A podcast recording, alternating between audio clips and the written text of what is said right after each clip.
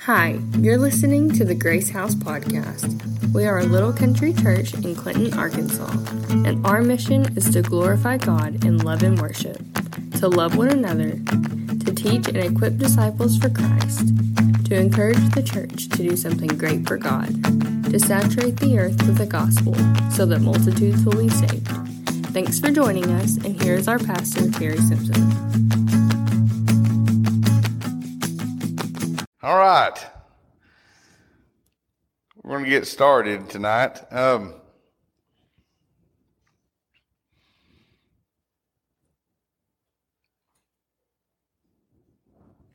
I got to give you a little bit of a background. I got to I had to get my thoughts back where they're supposed to be there for a second.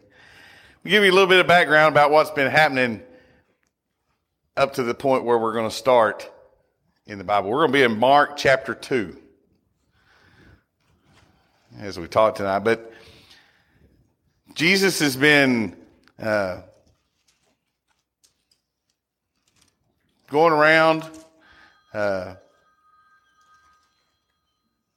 he said in verse 38 of chapter 1, he tells them, Let us go somewhere else to the nearby villages so I can preach there also. That is why I have come. So he traveled throughout Galilee, preaching in the synagogues and driving out demons. So he, that's, that's what he's been doing. He's been going throughout Galilee, preaching in the synagogues, casting out demons, healing the sick.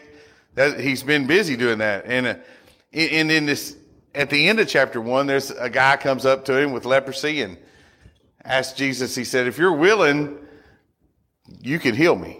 Jesus says, I'm willing, and he heals him. And he tells him, he says, it said Jesus sent him away with a strong warning. He tells him not to tell anybody what happened.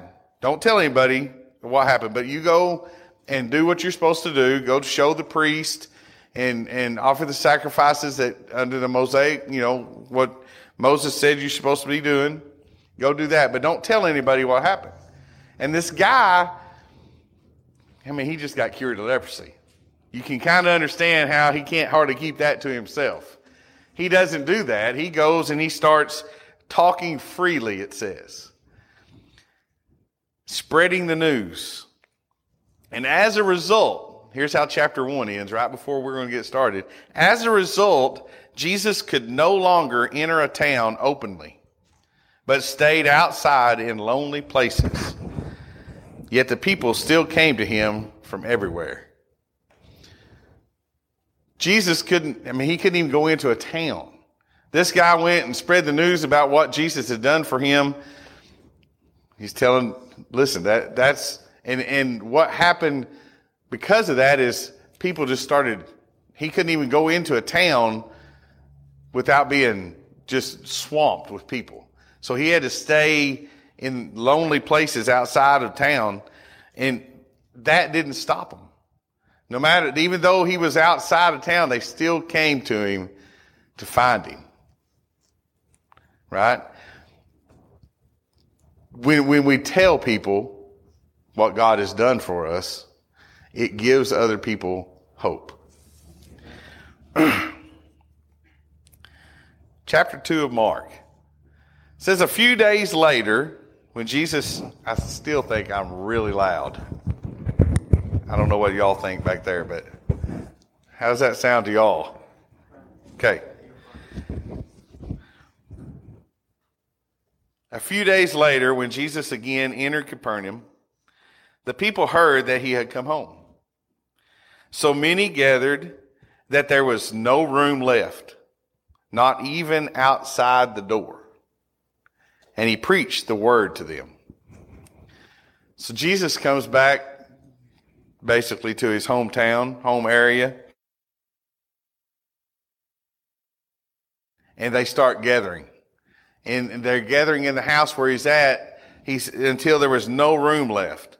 Not even outside the door. You ever been in a crowded, some concert or something, or where it's really crowded, where you're standing, ever been to Silver Dollar City on a Saturday at Christmas time?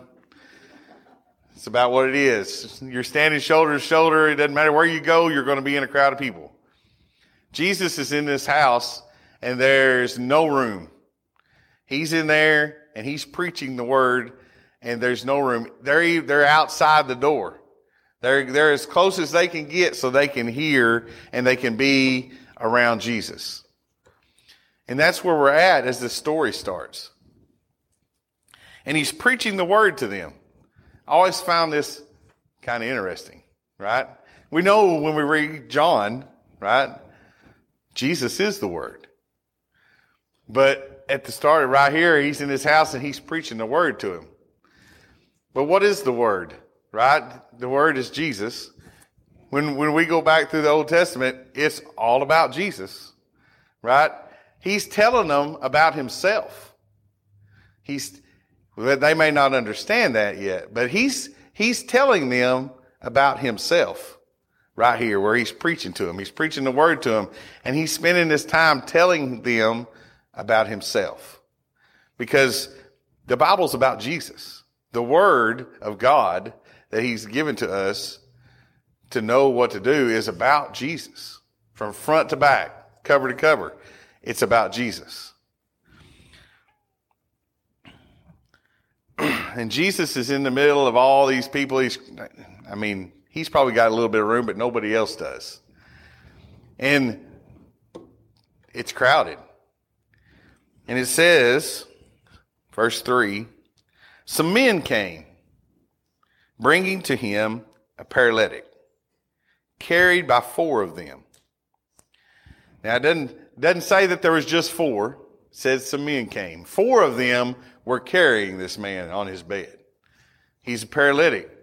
Doesn't say how long he's been paralyzed. Could have been most of his life. He could have, he could have, it could have been some kind of accident where he got paralyzed. I don't know because it doesn't say. It just says a paralytic carried by four of them. Right? And they're bringing him to see Jesus. But that's going to be a problem, right? I mean, remember the house is completely full of people. Outside the door is completely full. You're not getting in if you wasn't there at the beginning. If you wasn't there early, you're not getting in to see Jesus. You're not going to get close enough, right? So here comes these guys and they're bringing this paralytic on his bed. He can't even, he can't move. He can't walk. Verse 4 says, Since they could not get him to Jesus because of the crowd, they made an opening in the roof above Jesus and after digging through it, lowered the mat with the paralyzed man was lying on. Sorry, excuse me. they can't get in, so they get creative, right? They go up and they tear a hole in the roof. Now, this, you gotta think, you gotta kind of a lot of times we go through this story and, and we don't think about this part, right? We know they cut a hole in the roof and they lowered this guy down in there, but think about what that meant. Think about what it meant cutting a hole in the roof of this house. This is somebody's house. This is, it's going to have to be fixed when this is over. So obviously these guys are okay with fixing it right? They are, they've done, took into account that we're going to tear a hole in this roof. We'll stick around and fix it later. But that, that's, there's, there's a thought process there that we don't need to ignore, right? They, they weighed the cost of what they were going to do, even though they went ahead and did it. There was a, there was a price to what they were going to have to do. They wanted their friend to get to Jesus. They wanted Jesus to be able to see their friend. They, and so they were going to do anything they had to do. We can't get in the door. There's too many people there. All right, let's go up on top of the roof. We'll just cut us a hole and we'll go in from above. Right? It's mission impossible. I said is. If you think about it, it's his mission impossible. What's he always do? He always wants to go in from down from above. Every every every operation he has to find a way to lower himself down in something. That's what he does. Well, these guys, they, they were Mission Impossible long before that. Can't get in the door, so we're going to go on the roof. We're going to tear a hole in the roof. And it's not just, it's not like, not going to be like today. You understand what roofs were made of, right? It was dirt and sod and all kinds of stuff. And they, they then covered with stuff. They cut up, they made an opening in the roof and then had to dig through that. So putting that back is going to take some work. It's going to take some, take a lot of effort to put that back. But eventually they get it done. They get a hole made and they lower the paralyzed man down. Verse 5 is very important. Verse 5 is probably probably the key text of this whole thing. Verse 5 says, When Jesus saw their faith, he said to the paralytic, Son, your sins are forgiven. Jesus didn't see his faith. He saw that man's friend's faith. He saw their faith. When he saw the faith of the ones that were bringing the man to him, right? And why does he say your sins are forgiven? Right? Well, he, pretty much he's taking guilt away from this man. In, in, in, especially in this day and time, it still happens some today. They, they, they were under the assumption if there was something wrong with me, then I, there's sin somewhere there that's causing this. I've done something wrong to cause this illness. And it, it, Jesus said, Your sins are forgiven. It, it took the guilt away for that guy, for that man. Now, this, I'm not saying this paralytic guy didn't have any faith. I'm sure he did. I'm sure he wanted his friends to take him there. But Jesus saw the, the faith of those around him that were helping him, that were bringing him there. Right? Put yourselves in that position. Right? Maybe it's not a paralyzed man. Maybe it's not an illness at all. Maybe it's just you have a friend who has a need emotionally that, the, that they need your faith praying to God for them to help them make it through. It's a very real possibility every day that someone you know needs you to pray for them and have faith that God is going to take care of that. Another interesting thing there in verse 5, he says he saw their faith. Pay attention to that, right? Because that was that was because their faith was taking action. He's the, he said he saw their faith. Their faith, their faith said, I've got to get my friend to Jesus. It don't matter if I had to cut a hole in the roof, tear the whole thing off, however it goes, right? There's a song that Tanya wants to start doing sometime and Brandon Lake's got a new song, Tear the Roof Off. And it, and it's about this story. But it, this, this set of friends, this, this group of men understood that they're, they, that we have got to get him to Jesus. Their faith went to work. Their faith had actions. Their faith was visible because they did what it took to get their friend where he needed to be. Our faith needs to have action. It's not a abstract word, right? It's the evidence of things hoped for, the assurance of things not seen. Right? And I may have said that backwards, but Hebrews, I'll just look, we'll just look it up real quick. Hebrews 11, 1. This is important. Faith is being sure of what we hope for and certain of what we do not see. Right? Faith even though we don't know whether our friend's going to be healed, we're going to get him to Jesus anyway because Jesus has been healing people everywhere. He can't even go into town because people's been hearing about all these, everything he's been, been casting out demons and he's been healing people, right? And the, these guys have heard about this and they're going to get their friend to Jesus.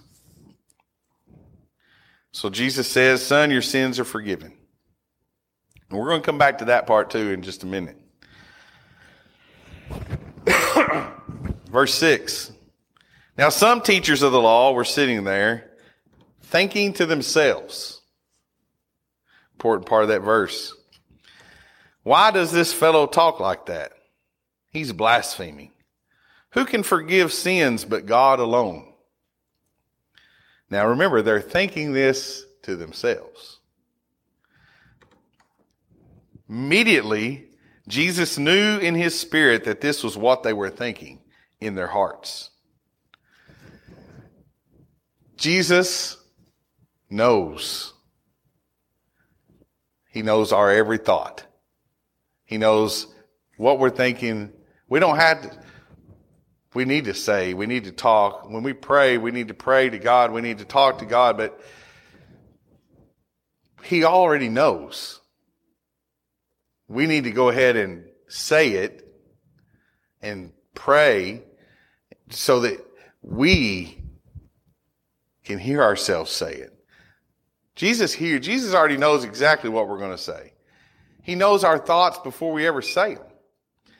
These guys, he knew what they were going to say. He knew what they were thinking in their hearts that they weren't ever going to say out loud. Right? They weren't going to say this out loud, but he knew what they were thinking. And so he confronted them on it. Why are you thinking these things?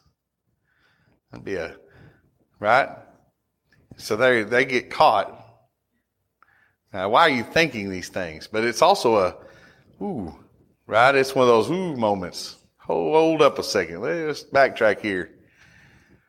Those, I'm sure that's what they were thinking. How does he know what I'm thinking? Why are you thinking these things? Jesus said. Which is easier? To say to the paralytic, your sins are forgiven, or to say, get up, take your mat and walk. But that you may know that the Son of Man has authority on earth to forgive sins. He said to the paralytic, I tell you, get up, take your mat, and go home. He got up, took his mat, and walked out in full view of all of them. This amazed everyone, and they praised God, saying, We have never seen anything like this. Jesus calls them out. He says, Why are you thinking these things? What, he says, Which one's easier to say your sins are forgiven or take up your mat and go home? Basically, be healed. Which is easier? Right? Are they, how are they going to answer that question? Is, is there, would there have been a right answer for them to say? No. Either one, that either, either thing they said would have been they, they would have got, they would have caught themselves. Right? but both of these things, both of these things are what Jesus has provided for us. Right? His death on the cross, our sins, the shedding of blood for the remission of sins. That's the forgiveness of sins, right? That's what his blood was shed to cover. And his body was broken so that we might be healed. Both of these things are what he's going to do. He hasn't done them just yet in this story, but it's coming. Neither one of these things are really separate. They're together. Because it's, it's all in Jesus' death and burial and resurrection. It's all there. Everything. There's no separating that. Him forgiving their sins, Him healing them. It's, there's nothing different there. It's the same thing. He asked the question, which is easier to say? Because it doesn't matter which one you say. For Jesus, is it for God, either one of them is easy. Doesn't matter. Which one would you rather me say? You know, it's kind of there's there's a lot of points in there where you can kind of see some humor from Jesus. It's kind of he it's it's almost like he's messing with them. Let me give you a, I'm going to say A or B and you tell me which one you want me to say and we'll just do that. You don't like this one? Wait till I show you this one. You know, it's kind of what he, it's kind of what he's done there. Your sins are forgiven. And now he might have healed him anyway, right? That might have been coming anyway. We don't know. He, he told him your sins are forgiven. He took the guilt away from him. And then before he can get to healing. him, The teachers of the law, the guys that think they know what everything is about, they start thinking these thoughts that kind of catch Jesus' attention. And Jesus says, Well, hold up a second. I said his sins are forgiven, but which is easier, to forgive his sins or to heal him? But catch what he says right after that. He says, So that you will know but that you may know that the Son of Man has authority on earth to forgive sins. So that they would know that Jesus had the authority to forgive sins. He healed the man. Right? They need to know, we need to know that Jesus has that authority.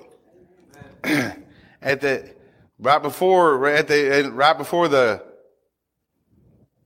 Great Commission, right? After his, he's been raised from the dead, he tells them, all authority has been given to me in heaven and in earth. Jesus conquered all. There's nothing outside of his purview, right? There's nothing outside of what his, his ruling, his choices. Jesus is in control of everything.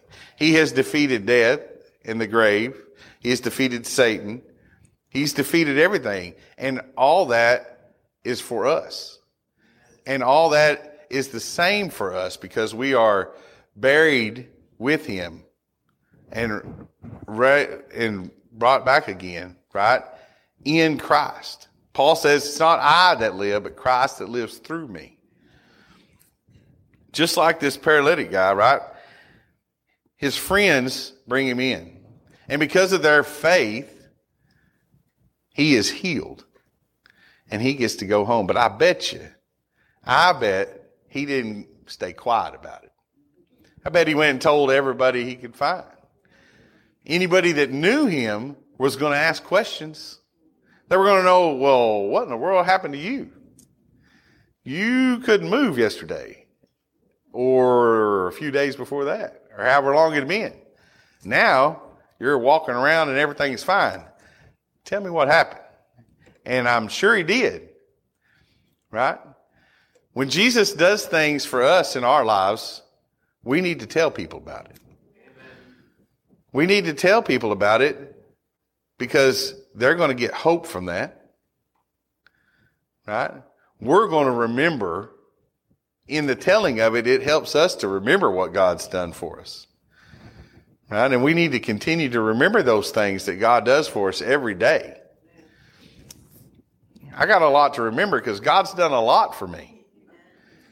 Right? And He does it continually. But I also have to tell people about that.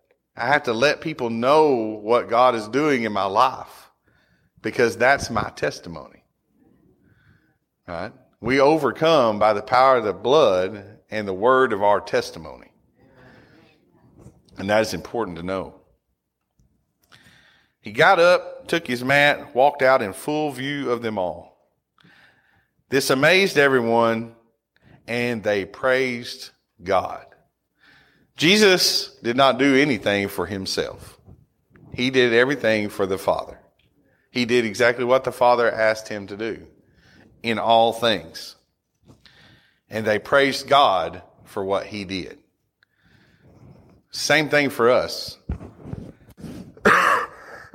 Excuse me. Same thing for us. It should never be about us. It should always be about what God has done and the good things that he's done always. We should always remember that it's God who's doing these things. He may use us to do them. He may work through us to do these things, but God is the one who is doing. All right. If the band can come back up, we'll have another song.